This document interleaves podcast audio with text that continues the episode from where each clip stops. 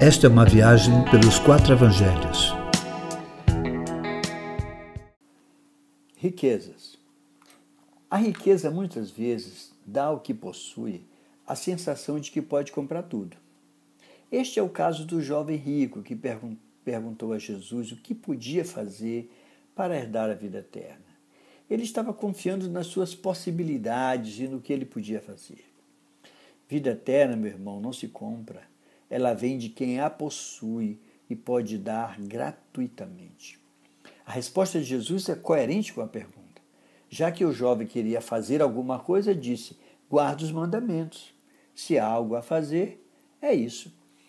O jovem rico era muito religioso e observador da lei e pergunta a Jesus: qual dos mandamentos? Provavelmente sugerindo que a todos cumpria cabalmente.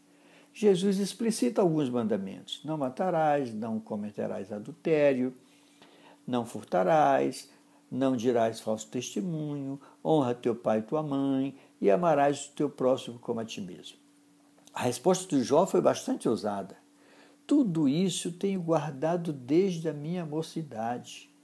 Ou seja, ele era muito bom, se sentia merecedor da vida eterna. O texto diz que Jesus o amou profundamente, o que significa que olhou para ele com misericórdia, apesar de ver no jovem uma justiça própria. Mas ele não sabia o que dizia. A vida eterna exigia daquele homem vender tudo que tinha e dar aos pobres, a fim de ter o tesouro no céu, que era a vida eterna que tanto desejava.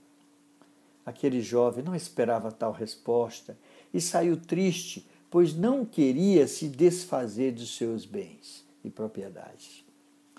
Jesus não tem problema com os ricos. Ricos é que têm problemas quando são possuídos pelas suas riquezas. O jovem rico foi desafiado por Jesus a dar tudo que tinha para aprender a ser despossuído da sua riqueza. Tanto o pobre quanto o rico podem ser possuídos pelo que possui ou mesmo pelo desejo de possuir. A conclusão de Jesus foi que as riquezas se tornam obstáculos aos possuidores dela, impedindo-os de entrarem no reino dos céus quando são possuídos por ela. Por isso diz que era mais fácil um camelo passar pelo fundo de uma agulha do que um rico entrar nos céus. Os discípulos se espantaram com essa conclusão de Jesus, provavelmente porque se viam possuídos, mesmo pelo pouco que tinham, e perguntaram: quem pode se salvar? Eles também entendiam que a salvação tinha alguma participação especial.